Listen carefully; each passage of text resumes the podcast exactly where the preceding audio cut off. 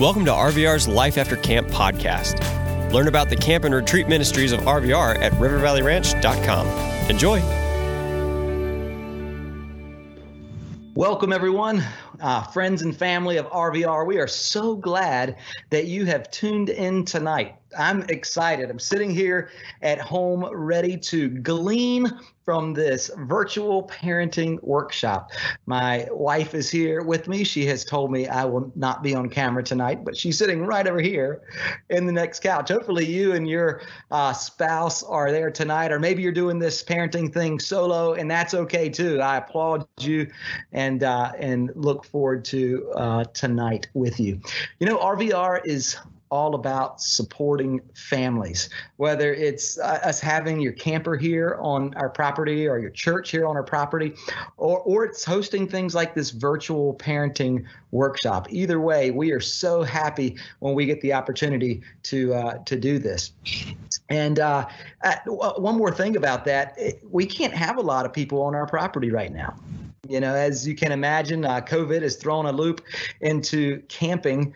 Our whole thing is bringing large groups of people together, and that is uh, not good for the environment that we're in right now. So we've had to get creative, and uh, we've not been able to do what we do best, and that's minister to people. So we've gotten creative to do things just like this uh, parenting workshop. Tonight, the workshop is entitled Parenting in Challenging Times, and we are definitely in one of those times right now. And I, I encourage you uh, that tonight, I, and I hope that tonight will be an encouragement to you as we navigate this thing uh, we call parenting. Some of you go to God's Word for perspective on parenting. Others of you might have Dr. Spock's book on the counter tonight. Uh, you've been uh, you've been looking at it this week, perhaps, and some of you are just hanging on for dear life. You know, whatever method of uh, of uh, that you choose, one thing is true that we need help to parent well, and this is what tonight is about supporting you in that endeavor. We want to do it well, and we want you to do it well also. You know, tonight is uh, is laid back. It's informal. You may be sitting there in your PJs, and that's cool. You won't be on screen tonight, but you will have an opportunity to interact with us and to chat with us. So I want to make sure everyone that's watching tonight uh, is is able to do that. Uh, if you're watching this after the fact, you won't be able to do that. But that's the cool thing about the interaction that's that's taking place uh, tonight. We want you to feel comfortable chatting your questions uh, tonight the way the format is going to work is we're going to have a, a, timeless tips section and then in the middle we'll break and have a time for questions and then we'll have some more teaching and then a segment at the end for questions as well. They can be about what our speaker is talking about or not. Whatever is on your heart whatever is on your mind we would encourage you to chat those to us. In the right hand side of your screen there is a little um, conversation bubble with a question mark in it. That is where you will be able to ask a question tonight, and it won't pop up for the world to see. Okay, this will our, only our RVR staff will see your question. We can choose to publish it, or if it's a private matter, we'll keep it private and and just maybe say your uh, anonymous question to our to our speaker, and that works too. But let's uh, let's see if those who are watching. I think we have ten families on right now, and more to come. Let's see if we can. Um, do this real quick. So let me ask, where is everyone watching from uh, tonight? Like uh, city, not my my bedroom or anything like that, but your your your your city. How about chatting the answer there in the question and answer segment, and let's see if uh, folks are uh, able to to make sense of that and have it working. And if not, I, I apologize. It should be easy to find. Fiddle it around, fiddle, fiddle around with it a little bit, and you'll figure it out, no doubt. If you can't figure out, ask your teenager. They will figure it out for you. Am I right? Yes, I am. They'll they'll figure out how you can chat those questions to us. I see um, one's coming in here. So good. Um, hey, That's awesome. We've got viewers from all over the country tonight, right? Out of this out of this state as well. So if we don't have any of those, uh, if you have a question throughout the night, again, feel free to to chat that to us using that questions. Uh, so we're ready to begin. If uh, if everyone has um, figured out the, the chat of the questions. I want to introduce our speaker and our teacher for tonight. His name is Michael Harsh. He is a family pastor at Lakewood Ranch Church near Sarasota, Florida, and he has been a speaker here at RVR multiple times for our winter camps and our summer camp as well and he is uh, maybe been a speaker for one of your children as they've come to to camp here. He's a personal friend of mine and has uh, really influenced me and my wife, our family, uh, greatly over the last 20 something years that I've known him. And I can think of no better person to uh, to tackle this topic tonight of parenting during challenging times. So without any more wait, Michael Harsh, are you there? Take it away. Dan, good evening from sunny, well, it's nighttime now, but sunny, beautiful Florida. So I'm coming at you from um, Sarasota, Florida. And today it was around 75 degrees, warm and cozy, and a beautiful day. And so uh, I hope that uh, even if your day wasn't as warm as mine, that uh, that your heart and your uh, thoughts are for the night. So glad to be with you all. Um, as Dan mentioned, he is a longtime personal friend, and so is RVR. We absolutely love River Valley Ranch, my wife and I. In fact, let me introduce you to my best friend. This is my wife, Summer, and my best friend right here. She is uh, just going to come in and say hello. I promised her no responsibilities other than just look beautiful, and she's super good at that. So I'll just let her come in and say hello to you all. And uh, my wife Summer and I, we have three kids. We have our oldest daughter Autumn, who is in her second year of college. Our son Noah, who is a senior in high school, and then our youngest daughter Peyton is a 15-year-old. And so, just like many of you families, we have been navigating the challenging times that are in front of us and uh, it has not been an easy time, but it has been a valued time, we think, for our family.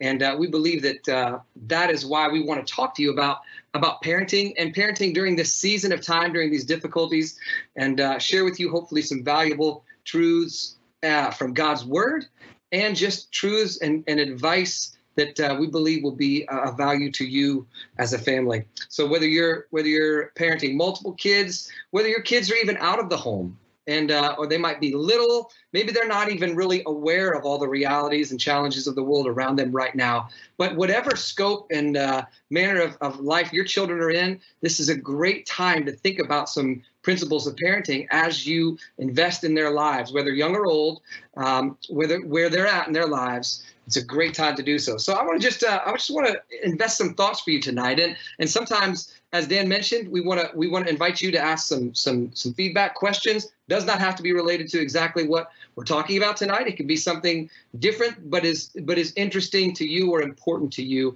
as well. And there might be a few times tonight that I'm even going to um, ask for your responses, maybe not question feedback, but just responses. And so please feel free, and uh, we would we would value your uh, your interaction and correspondence with our with our time tonight. So parenting in challenging times. First of all, I think um, as you think about just parenting in general, whether it's an easy time, whether it's a challenging time, um, however you would describe the present for you in your parenting and training the hearts and lives of your kids. Um, regardless of what season it is in, I believe it's important that you have something you're aiming at, a goal, a, a pursuit in mind, something that you see as your plan. And so I have just for you tonight a uh, a summarized goal. I would call this a goal of parenting. Uh, parenting is more than this, but it is not less than this. So it is at least, in summary, these things. And so here's here's some thoughts for you, and I think this might be up on your live screen as you observe. I believe this that the goal of parenting is to shape the heart and mind of a child to hold healthy beliefs and convictions about life decisions so they can live with wisdom and skill independently of you. Um, shaping hearts and minds. So, parenting is about here and here. It is not primarily and mostly about what's happening with their hands and with their feet, but primarily with what's happening with their heart and their mind so that you can give them your investment is healthy beliefs and convictions about life around them so that they will now act and function with wisdom and skill. And when I say independently of you, I don't mean presently independently of you. I mean that you are preparing them for a season and a time of independence. That day is coming for every family. That day is coming for your children. Whether you think so or not, whether you want to believe it or not, you look at that little child maybe in a crib tonight, or you look at that little child who hasn't even started kindergarten, and you're thinking, there's no way that my, my kid, I mean, it's going to be so long and it's unimaginable to me. Well, here's the thing every day, starting today, is a day of investments in the days when you will send them off into the vision and purpose of their lives to be independent of you. Because one day, you and I, we're not going to be watching. We are not going to have close up view of our kids, and that those are the days we want to prepare them for. So, um, how do we how do we prepare our children? How do we gain this goal? How do we arrive at the uh, the the uh, the accomplishment of this goal. I want to give you a number of things tonight, starting with two. We'll, we'll basically give you two major thoughts to kind of chew on, and then after these two, uh, we want to just give you some time to dialogue, ask us some questions, maybe share some thoughts with us, and uh, and then we'll come back and hit a couple of more, and hopefully round out our evening with a, uh, some finalizing thoughts to to our uh, benefit and and uh, hopefully our our help. So here's the first thought for you tonight. Okay, a top priority of parenting is to prepare your children for challenging times.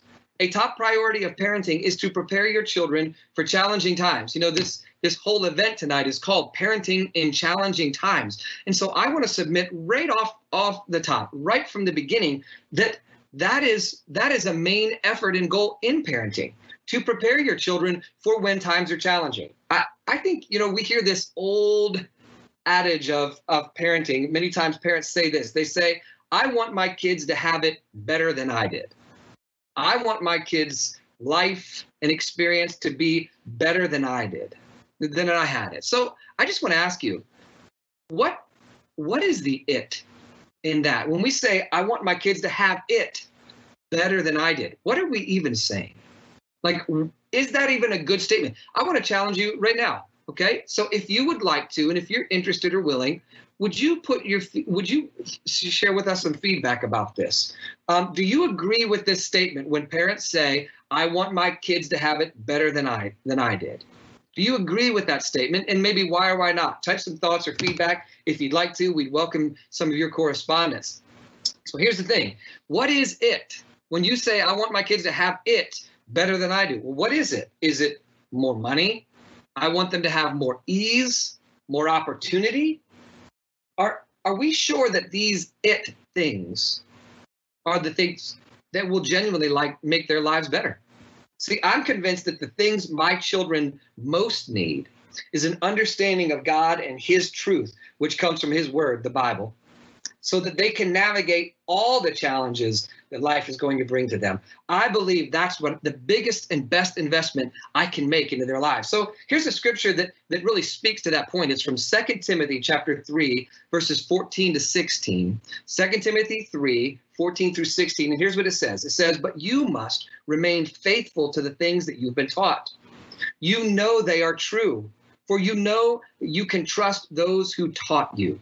This is Paul speaking to a young um, uh, a young man that was like a prodigy to him, a young man that he discipled and mentored, Timothy. And he was saying to him, Timothy, I'm like a trusted spiritual father in your life. You know what I've taught you, you know what I've said to you. You can believe it because you know the source from which it's coming from. And I think this translates to our parenting process as well. It goes on to say in verse 15, You have been taught the holy scriptures from childhood, and they have given you the wisdom to receive the salvation that comes by trusting in Jesus Christ. Because all scripture is inspired by God and is useful to teach us what is true and to make us realize what is wrong in our lives. It corrects us when we are wrong and teaches us to do what is right. so if we say, uh, I want I want my kids to have it better than I did, is that a good ultimate goal? And are we even aiming for something objective and clear when we say such a thing? Well, this is the goal of my parenting.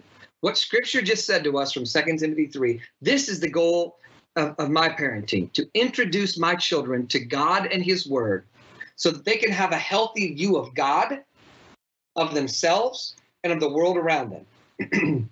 the world, as we know, you could attest to this as I could. The world is a far from perfect place. There is a lot of challenges. It's filled with dangers, temptations, and many lies. and our aim in parenting is to equip our kids to see the world rightly so that they don't stumble, so that they don't fall prey to these lies and to these false beliefs. It was a number of years ago. I told you that my son Noah is 18 years old now and he's in his senior year of high school and he's a really cool kid. He's one of my best friends and i love spending time around him. And i've been doing that in a lot of ways for a lot of years. It was a number of years ago when he was a, a younger boy and we were in a car together. We were driving and i could see just in front of me in the other lane as we were sitting in traffic a car that had a uh, bumper sticker. The bumper sticker said life is short get a divorce. Life is short get a divorce. Now listen i i was you're almost tempted to chuckle when you see a statement like that. But then there was a stunning thought in my mind is that my young son sitting next to me in the car is interpreting information like that that he sees. And so I just engaged my son to say, Noah, what do you think about a statement like that? What do you think about someone who says life is short, so don't don't commit yourself faithfully to a relationship and marriage and instead just as soon as you don't like it anymore, as soon as it doesn't work for you, go ahead and get a divorce. And and his response was, well, God says that he doesn't like divorce, that divorce hurts. It hurts our relationship with him. It can be a hurt to our relationship with him, and it can hurt our relationship with others. And so God wants to protect us and care for us by encouraging us to strive towards maintaining the relationships that we have. And I, and I, as I talked to my son, and as we navigated this thought and this idea of this bumper sticker, I realized that the world is going to just constantly barrage my children, me and my children, with ideas and viewpoints that are so different than what I believe and think than what the Word of God tells me. And I want my children to have a mature view of the world around them so that they can be protected from dangers that are always lurking. Maturity maturity for our kids is growing in the capacity to understand what is true and accept personal responsibility. This is in investing in their mind and their actions, how they live, what they think, how they live. This is what we want for them. We want them um, to grow in maturity. we prepare our children um, for for lots of things in lives but you know there's some things when it comes to their maturing that we simply do not have to prepare them for. We don't have to prepare our kids to for when they're successful to enjoy it. We don't have to prepare our kids or teach our kids to enjoy pleasure when it comes their way or enjoy ease if that is a, a circumstance that, that comes into their lives. Those are things that we don't have to invest in or prepare them for at all. Here's what we have to prepare them for. We want to prepare our children for how to deal with unfairness we want to prepare our children how to deal with disappointment. We want to prepare our children to work hard and to both internal and external uh, understand burdens and stresses that come into their lives. These are the things that our children need preparation for. We're aiming to prepare our kids for life challenges, for difficulty. As much as we'd like to, we can't indefinitely shield our kids from the dangers and burdens of the world around them. We want to prepare them to be bright lights, to go and influence the world for the good of others and for the glory of God. And this won't be easy. So, the first thought that a top priority of parenting is to prepare your children for challenging times um, is actually you know, when we look at the course of this last year and how difficult it's been, this is actually an encouragement to me because these are the very days that we're trying to prepare our children for. And so here's a second thought for you, okay? Here's here's a, a proposed second idea, and it really comes with a penetrating question for you and I. Here's number two for you. Every life difficulty is filled with opportunity. Every life difficulty is filled with opportunity. The things that have taken place this past year in our lives, in our culture, in our nation, and in our world are in many ways unprecedented. And these things have provided you and I opportunities for the way that we parent and the way that we train our kids. A year like this past year does not ruin our children. It actually it actually reveals how we're doing in our role to equip and prepare our children for life. I think that difficulty difficulty is the application of pressure that reveals the strength of conviction and character that's in us. When we have difficult circumstances, when we have challenging circumstances like we have had this past year, this is a revelation of really who we are. This exposes who we are. If you uh, are like me and my, my wife uh, wears a ring, she wears a, a beautiful um, wedding ring that I shared with her as one of the most special gifts that I've ever given someone in my entire life. And it has a diamond right in the center of it, a beautiful diamond right in the center of it, and a couple of diamonds along the side that were actually her grandmother's that the family gave to me, and then I set along with this uh, with this beautiful band. Um, diamonds are one of the most durable and strong natural resources on on Earth, and it's why we're so attracted and drawn to them because of their beauty and brilliance, but their strength and durability. There was a little website that I, I saw this brief little thought from. It's called diamonds.pro. And it was it's essentially just describing how did diamonds come about? Where did they come from? So here's here's what it says. It says 100 miles deep in the earth, a layer separating our hospitable exterior from the molten core. This is known as the mantle. This is where diamonds were made. Down in this mantle, temperatures boiled above 2,000 degrees Fahrenheit, and pressure on the materials in the mantle exceeded 725,000 pounds per square inch. Heat and pressure in the most intense form formed diamonds. The extreme heat and pressure combined to result in the formation of something very beautiful. I want to ask you, thinking about thinking about the comparison of the idea of the formation of diamonds, what opportunities did the pressures and burdens of this past year present you, and how has it formed something beautiful in the life of your family? Maybe in you as a parent, or as a leader uh, over your children, or maybe in your kids yourself. So I want to break this down into three, two, two things. Before we take a break and maybe hit some questions or discussion from you, which we would invite you to share now. So go ahead and uh, shoot out some questions if you'd like. Send those our way, and we'll try to respond to those in the middle of a break here. But um, before we do that, I want to I want to think about the pressures of this past year and the opportunity this has provided for you and I as parents. So, parents, here's some positive, good things that have happened from the challenges and pressures of this past year. Here's one thought you get an honest evaluation from the actions and reactions of your children of how you're doing. Okay? Your kids' responses to this past year is a great estimation of how you're doing as a parent. When things were challenging in their lives, how, how what did you see?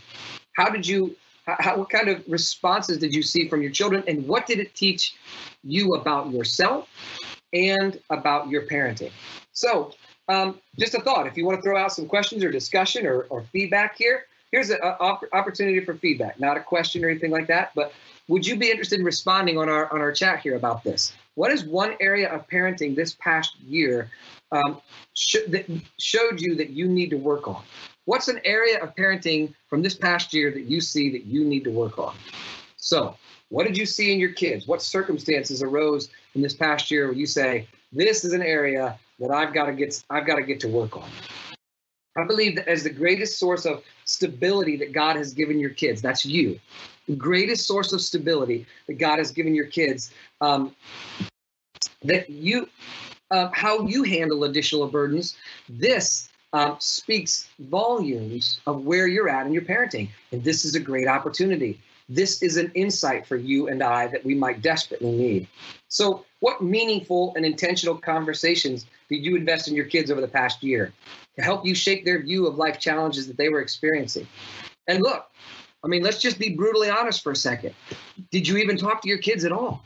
I mean, did you ever stop and pause and realize I need to dig into my young daughter's heart and understand her? I need to sit down with my son and help him navigate some of the challenges that his world is experiencing. This past year, one of the one of the definite um, benefits or opportunities that this kind of year produces is it lets you have an honest assessment of where you're at as a parent. Okay, here's something for your kids. So for our kids, I think one of the ways that this past year has produced an opportunity is that we get such wonderful and clear insights into our kids. I believe this for many kids, the biggest felt difference of this past year was their social alienation. Do you think that? Did you feel that and see that in your kids? Whatever else they may have liked or disliked, whatever um, virus circumstances or political outcomes, anything like that, probably for many of them, at the core of their experience was the social alienation. This is such a great opportunity to investigate to, to where your children are at. Are they finding their identity and value in what other people say to and about them?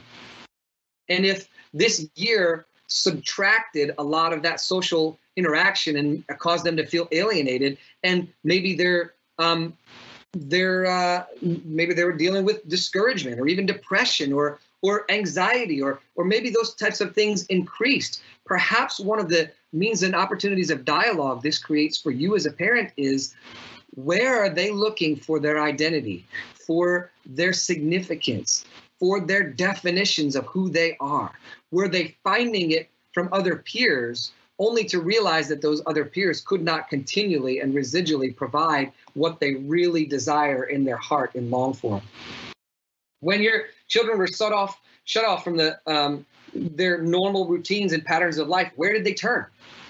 Uh, did this difficulty and challenging season does it produce laziness in your kids?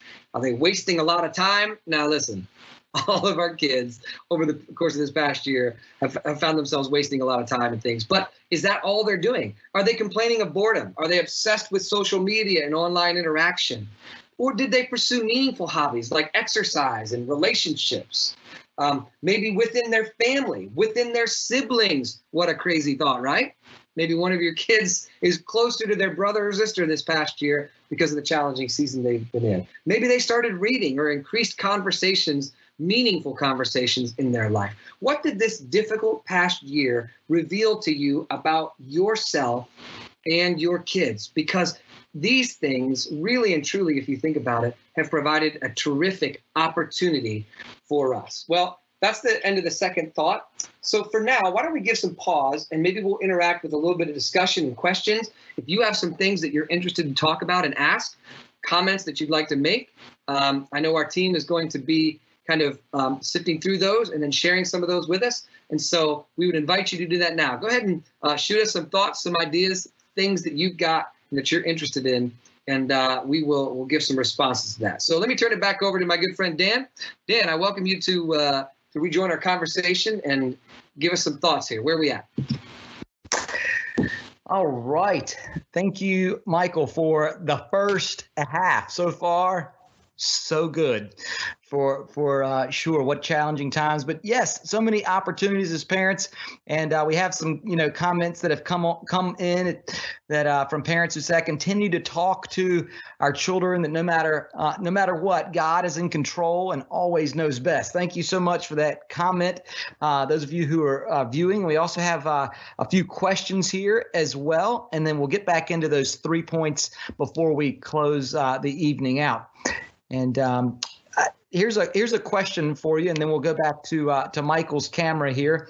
Um, someone writes this, and remember, if you have a question, chat it in. It doesn't have to be necessarily about challenging times or anything that Michael has said tonight, even. It can be uh, about something that's just happened in your family or something personal to, to your situation. And that's the case for this first question, Michael, from uh, a listener here tonight. My teenage son has decided he no longer wants to attend church with us. So, evidently, a, a family that are churchgoers. Should we make him go? How do we handle this? Michael, what are your, your thoughts on that question?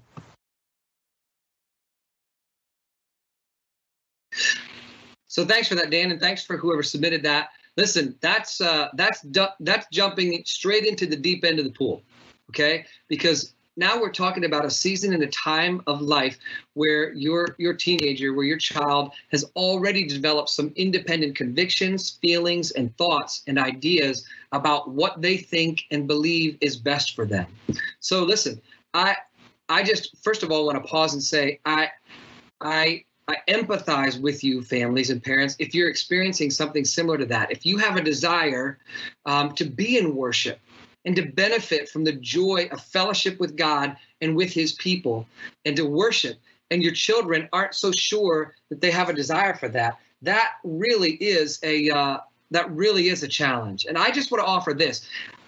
I want to give a subjective answer because I feel like each of you as parents, you need to discern what you believe is best in your life in this circumstance. So I want to offer you a circumstance from my vantage point, from my point of view. If I were looking at my children and they were under um, under college age, let's say under the age of 18, so they're teenagers and they are still learning and developing ideas about themselves, about the world around them, and certainly about God.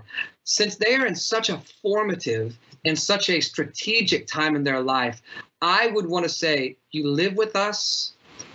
We are a family, and what we do and what we take part in as a family, some of those things are highly important to us and very special to us. And for me and my wife, worship would be among the top of the list. That would be among the highest priorities and greatest values. And so, in that, we would want our children and we would have them coming to worship with uh, with us. Now, listen, I know a friend of mine, a dear brother who who I worship with at my church, and he has got a son who is older than that, who is beyond college age, who still lives at home, and he does not want to come to worship. And he and I have prayed about this frequently. I've tried, sought to reach out to his son, even on an individual and personal relationship basis. And presently, he does not mandate for his son to have, to, in order to live at home, for him to have to come to worship. And I respect that choice.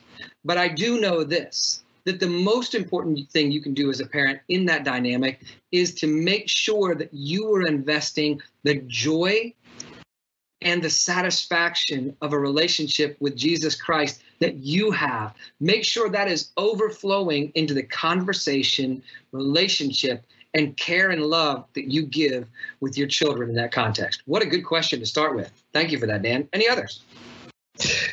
Yes, we do have several more. I do want to say there was a comment um, when you were talking about opportunities during these challenging times, Michael, someone uh, wrote, We used the opportunity this past year to reinforce uh, to our kids not to believe what they see on social media. It's not a source of positive information. Hey, you know what? That's, that's, uh, this this social media and and, and tech thing I, just because of that comment um, i'll go ahead and let everybody know right now and we'll talk about this at the end too that in one month from now we're going to do a second installment of this rvr legacy event we're going to do another virtual workshop like this uh, with Michael Harsh on technology, on uh, parenting in a device driven world. So, indeed, uh, our world is driven a lot by devices and social media, and it would behoove us, right? We would be wise to consider how this affects our family. So we'll be looking at that next month. But that's a great comment. I'm glad someone commented that, giving us the opportunity to talk about what's coming up. Here's another question from a viewer. Let's see here. We've got three of them. Um, how can we spend more intentional time with our kids rather than just supervising slash working alongside them in the same space? Does that question make sense michael? I think it does. Yeah. Yeah, that sure does, and thank you for that, Dan. Thank you for for whoever uh, submitted that question. I hope that I'm answering it accurately to the to the intention of your your request. How can we spend more intentional time with our kids rather than just supervising or working alongside of them in the same space? You know, this was actually a lesson and a uh, a, a, parenting idea that my own mom uh, invested in me when I was a young parent, and she said that this was something that she sought to do um, when she was parenting us kids. I was the youngest of four. And one of the things she said is, I try to carve out no less than 15 quality minutes every day for each child. Now, listen, that's not an easy thing to navigate in our day and age, um, but it's just a practical thought of okay, if if you realize that you're just sometimes just existing in the same space you know you might sit down to eat a meal you may not. They're over there on a on a tablet or device and you're trying to get some uh, late evening work done or you're packing lunches or whatever other business listen life is full of busy responsibility responsibilities and that is no easy task so i think part of it is this is you have to ask yourself as a parent what do i want most do I want most my kid uh, to have the cleanest uniform on the soccer team or the prettiest uh, carved out uh, sandwich lunch pieces? Or do I want to have meaningful interaction with their heart and with their mind? And so I think part of the response that I would give to that, and again, I hope it's this is answering the nature of the question that you submitted is how do I do that? The answer is you purpose that time.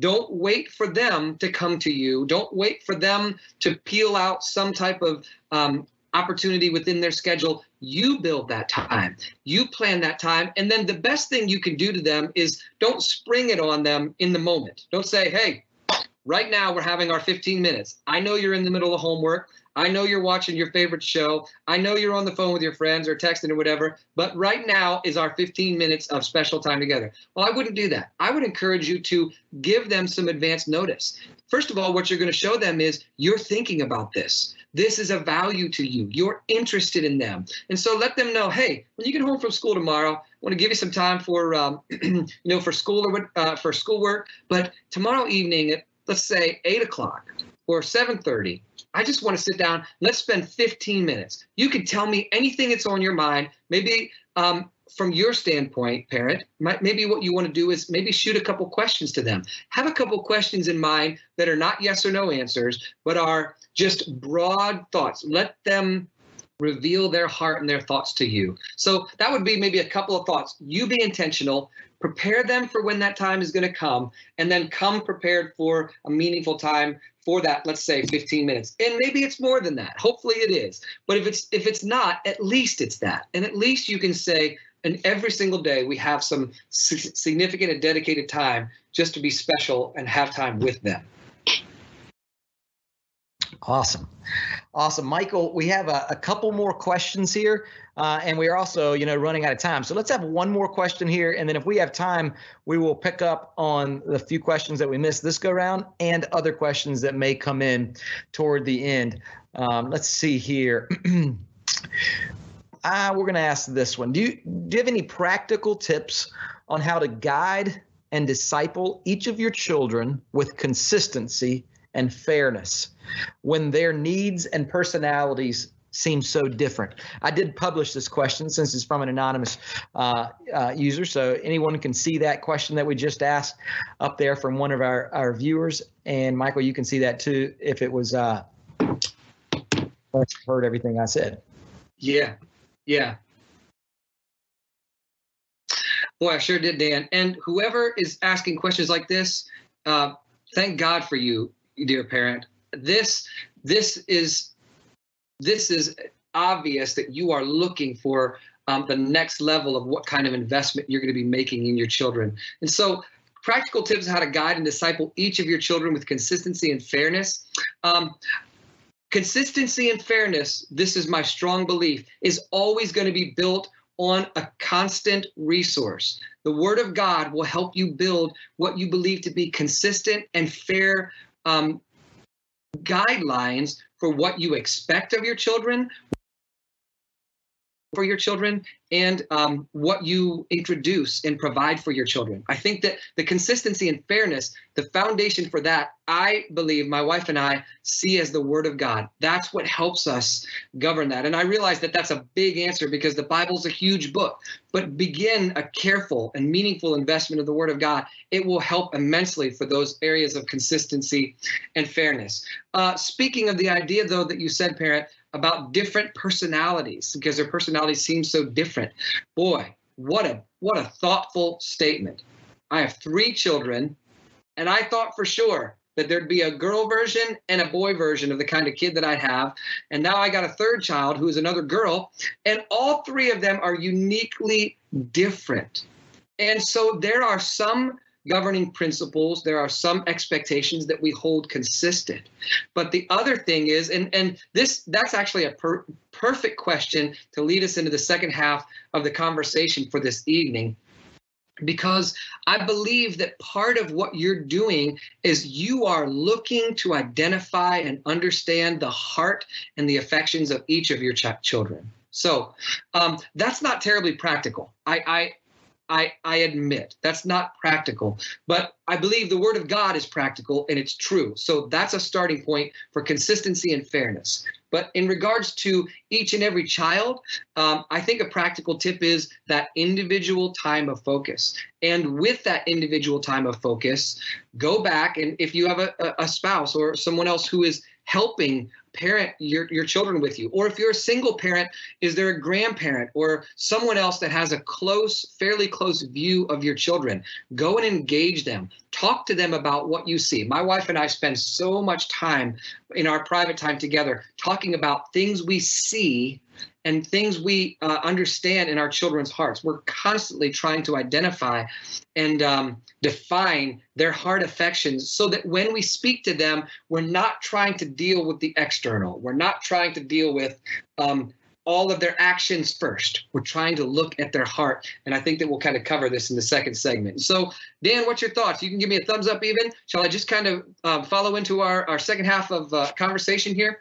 Wonderful questions, and thank you for those things. And we may have a little bit of time at the end. I'll try to finish here in about the next 12 or 13 minutes so that we have a little bit of time at the end to maybe kind of double down on some further questions. Thanks for those thoughtful ideas. And so here's a couple more thoughts for you, parents, as we're thinking about parenting in challenging times.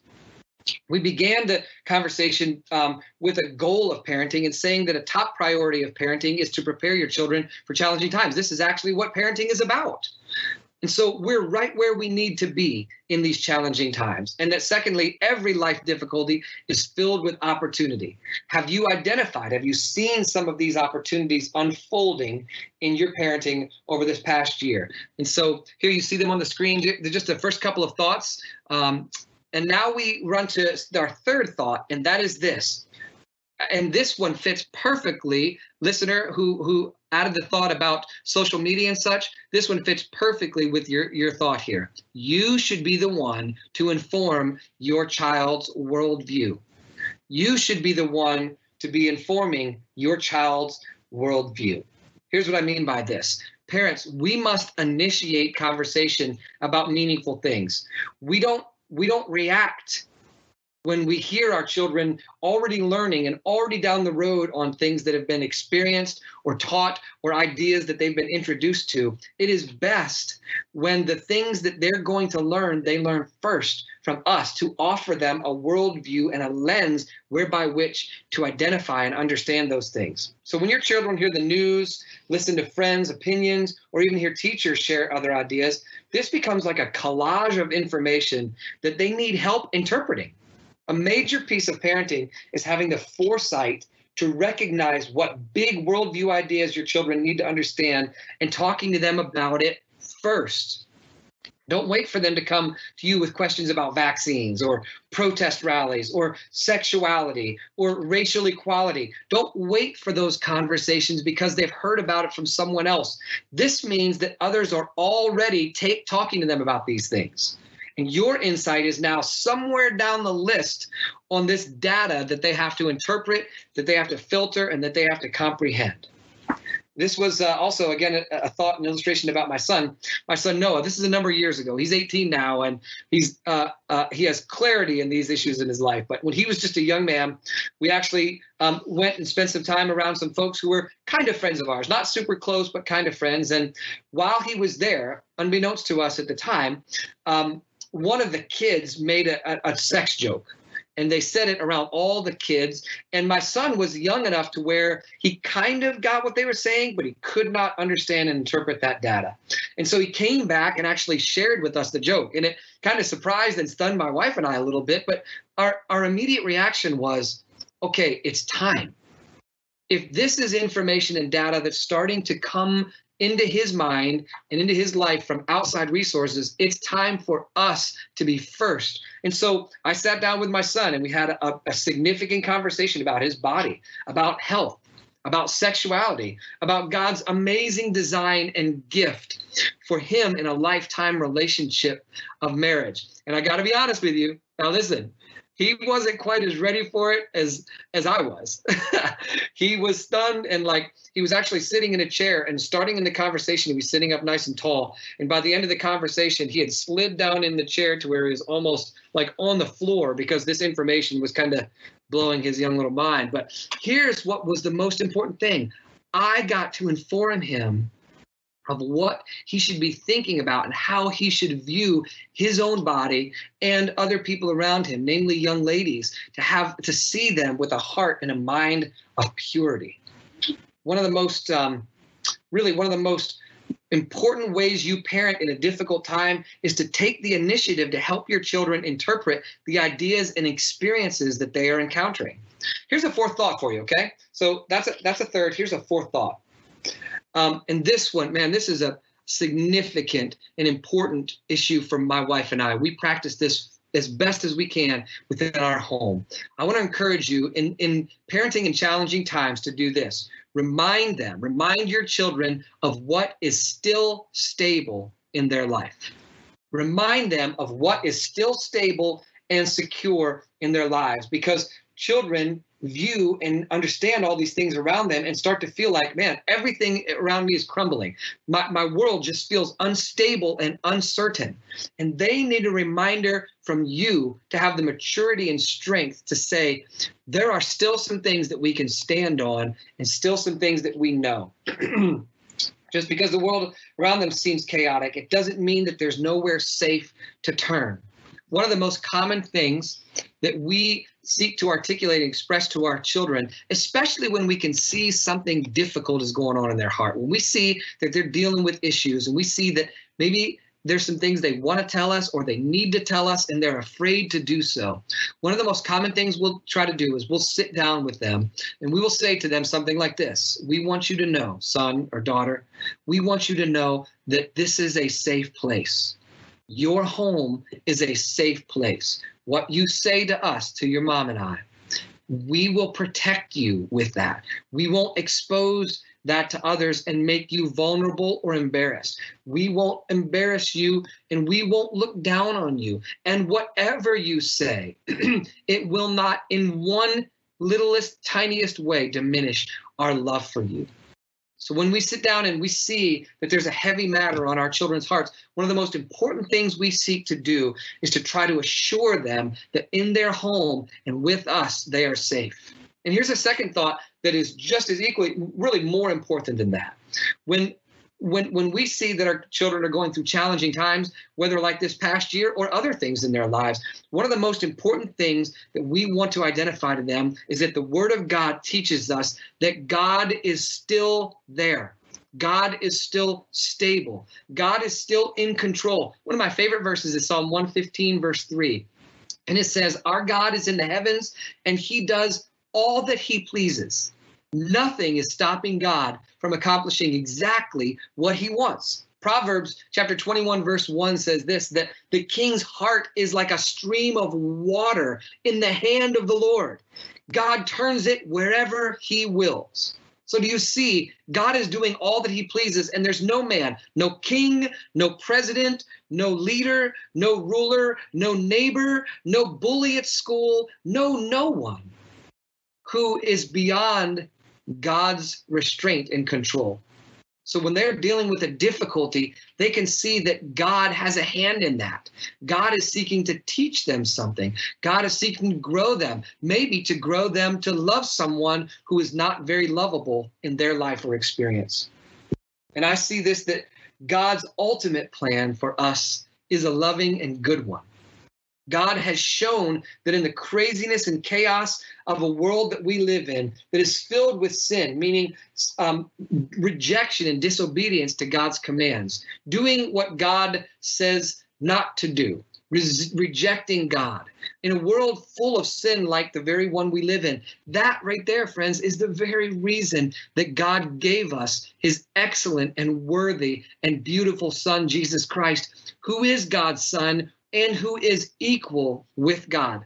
And Jesus lived a life perfect for us. Everything that God expected of you and I that we fell short in, Jesus accomplished. He lived a life perfect for us. And then he died on the cross, scripture teaches us, in our place as a substitute for us. And then three days later, we as Christians celebrate that Jesus Christ bodily and by his own power rose from the grave, rose from the dead. And in so doing, he secured for us hope that sin doesn't give the final me, um, word of death for us. Sin doesn't finally kill us, but his life and his death and his resurrection provides for us a means of life. And for anyone who would look to him with faith and hope and repent of their sins and turn from them and say, I want Jesus to be my Lord and I want to submit my heart to him, they would have the security and strength and hope that they need to, to deal with a difficult world. And dear friend, there's nothing that is more stable and certain than that. In a time where things are difficult and challenging for your children, remind them of what is stable and secure. Here's one last thought, okay? And this one I'll, I'll spend the least time on, maybe just something to really just kind of churn your thoughts on, okay? I want to encourage you when you're parenting your children at any time, let alone challenging times, aim at their heart, not their hands. Aim at their heart, not their hands. now, what do I mean by this? Don't primarily ask yourself, what are my children doing? Ask yourself, why are my children doing the things that they're doing? Not just what, not just how do I stop them or control them and make them do the things that I want, but more so, why are they doing the things that they're doing? Meaning, you're looking for their affections. You're looking for their motives, not just their actions. I think many parents um, parent like they've got a fire extinguisher, and that's the greatest resource of parenting that they have. What do I mean by that?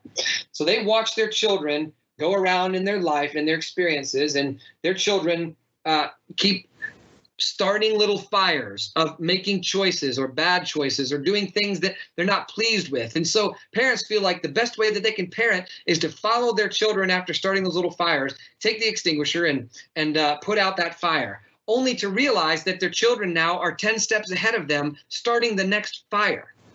And I think too many parents are thinking about, okay, how can i how can i put out the fires that my kids are starting? But instead maybe they should be asking themselves how do i teach my children to to use matches?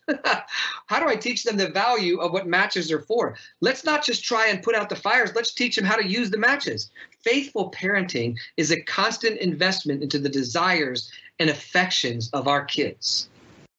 Um, when we uh, when we start parenting our children. We have very little control over them. We have a minimum amount, uh, uh, excuse me, very little influence over them.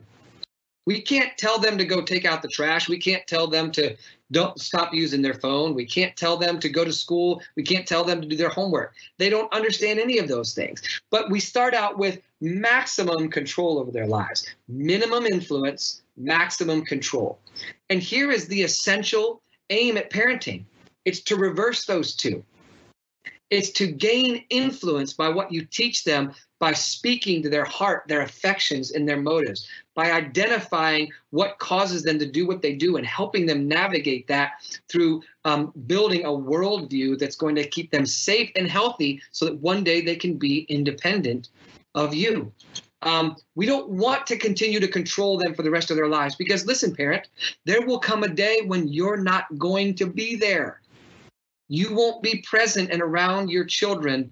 And when that day comes, what is going to guide them? It's not going to be your fire extinguisher to fix all their problems. It's not going to be your control to make them do exactly what you want to do them to do externally.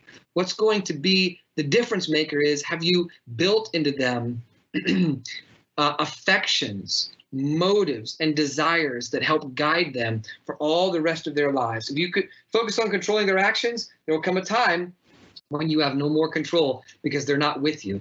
And parents, if that's what you're focused on, it may may very well be building a resentment and frustration in your children and they're thinking in their minds i can't wait to get away from my parents but if you show them the joy and the benefit of following jesus christ and giving him their lives if you show them the, the satisfaction that comes with thinking rightly about the world around them and about themselves and about who god is and then they have that in their own heart that uh, they those are the tools that will take that they will take with them for the rest of their lives. Listen, I know we only have a couple more minutes, and maybe we'll submit one or two more questions before we finish up our hour here. But Dan, let me invite you back in. Anything you want to uh, to have us uh, share or think about before we wrap up our time tonight? Thank you very much, uh, Michael. What a what a uh, a great investment in our parenting. You know, an hour of our time to glean these these things, and I want to thank you. Uh, but I do do have a couple more questions. We're not going to get to all of them. I'll go ahead and apologize now um, that we're not going to get to all these. But hey, we're going to do another one of these events coming up. I'll tell you about it in just a minute. Let's go with one more question though, Michael. Uh, when life goes back to normal, well, hey, there's there's uh, that question started out uh, with that that that presumption. Hopefully, maybe it will. Uh, all the activities resume. How do you help your kids to not get over involved in activities that don't lead toward the goal of them knowing Christ more, like whatever it is, sports, clubs, etc. We find ourselves getting involved in a lot of those things, but our kids enjoy that. How do we find that balance?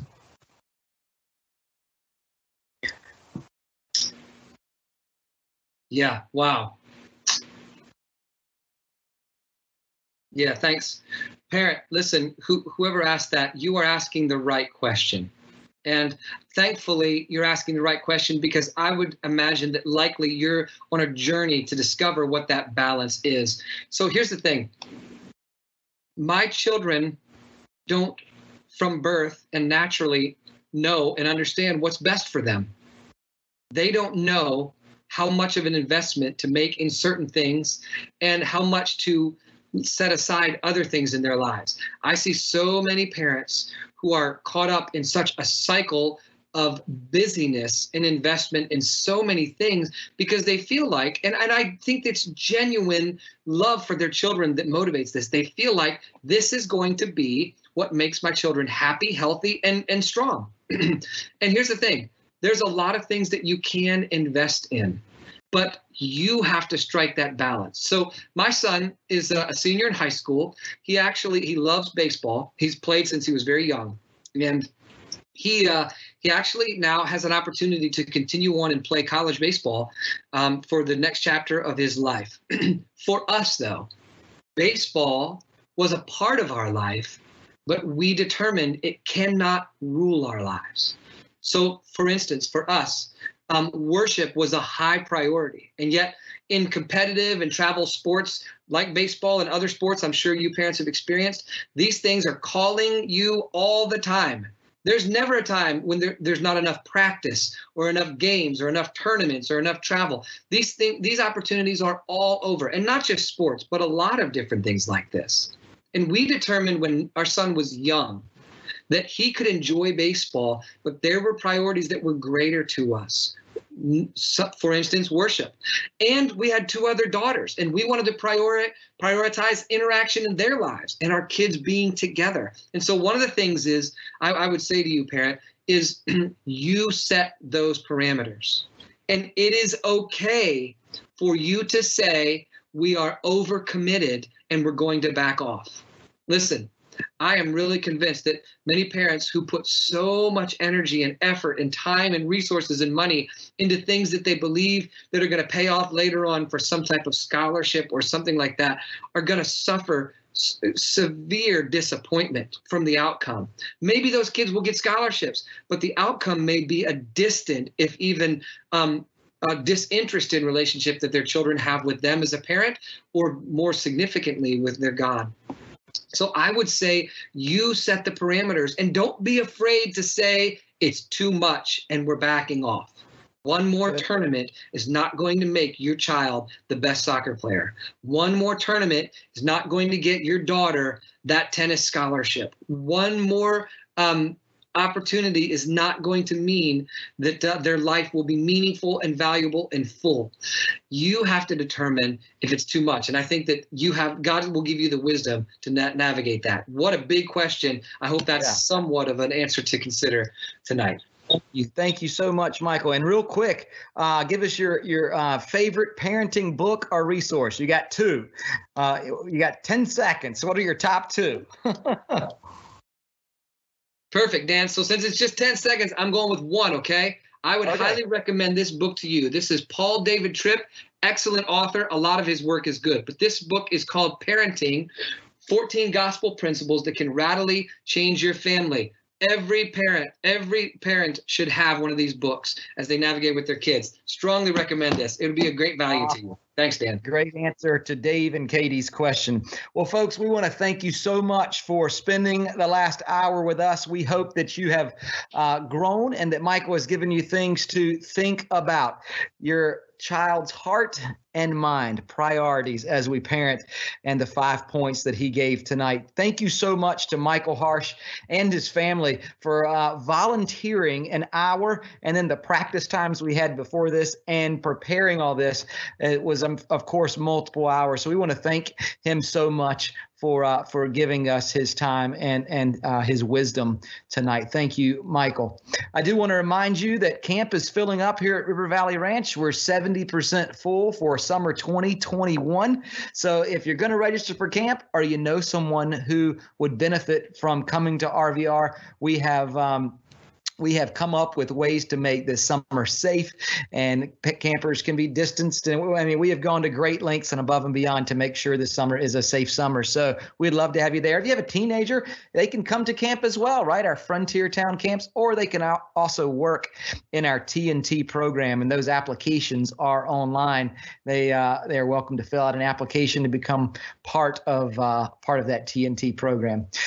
Again whew, so so good tonight and uh, we want to have another one of these. So at the end of February, we'll be having another uh, RVR Legacy event uh, featuring a, a, virtual parenting workshop just like this. It is entitled Parenting in a Device Driven World. So watch your emails, watch our social media. How ironic, right? Watch our device uh, driven social media, and we'll be letting you know about when that is coming up uh, something you do not want to miss. If you've enjoyed tonight, please tell a friend, and uh, and you'll be able to share the link with them to this uh, workshop coming up at the end of February. Again, thank you to Michael Harsh and his family, all of you watching tonight, and even watching after this event uh, when it's not live.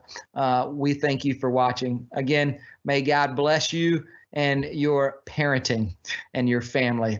You are loved tonight by RVR and most importantly by your Creator. Have a great night. Thank you for joining us. We hope you enjoyed listening to this Life After Camp episode. Discover all of the year round adventures at RVR and find out how you can support our ministry at rivervalleyranch.com. Thanks.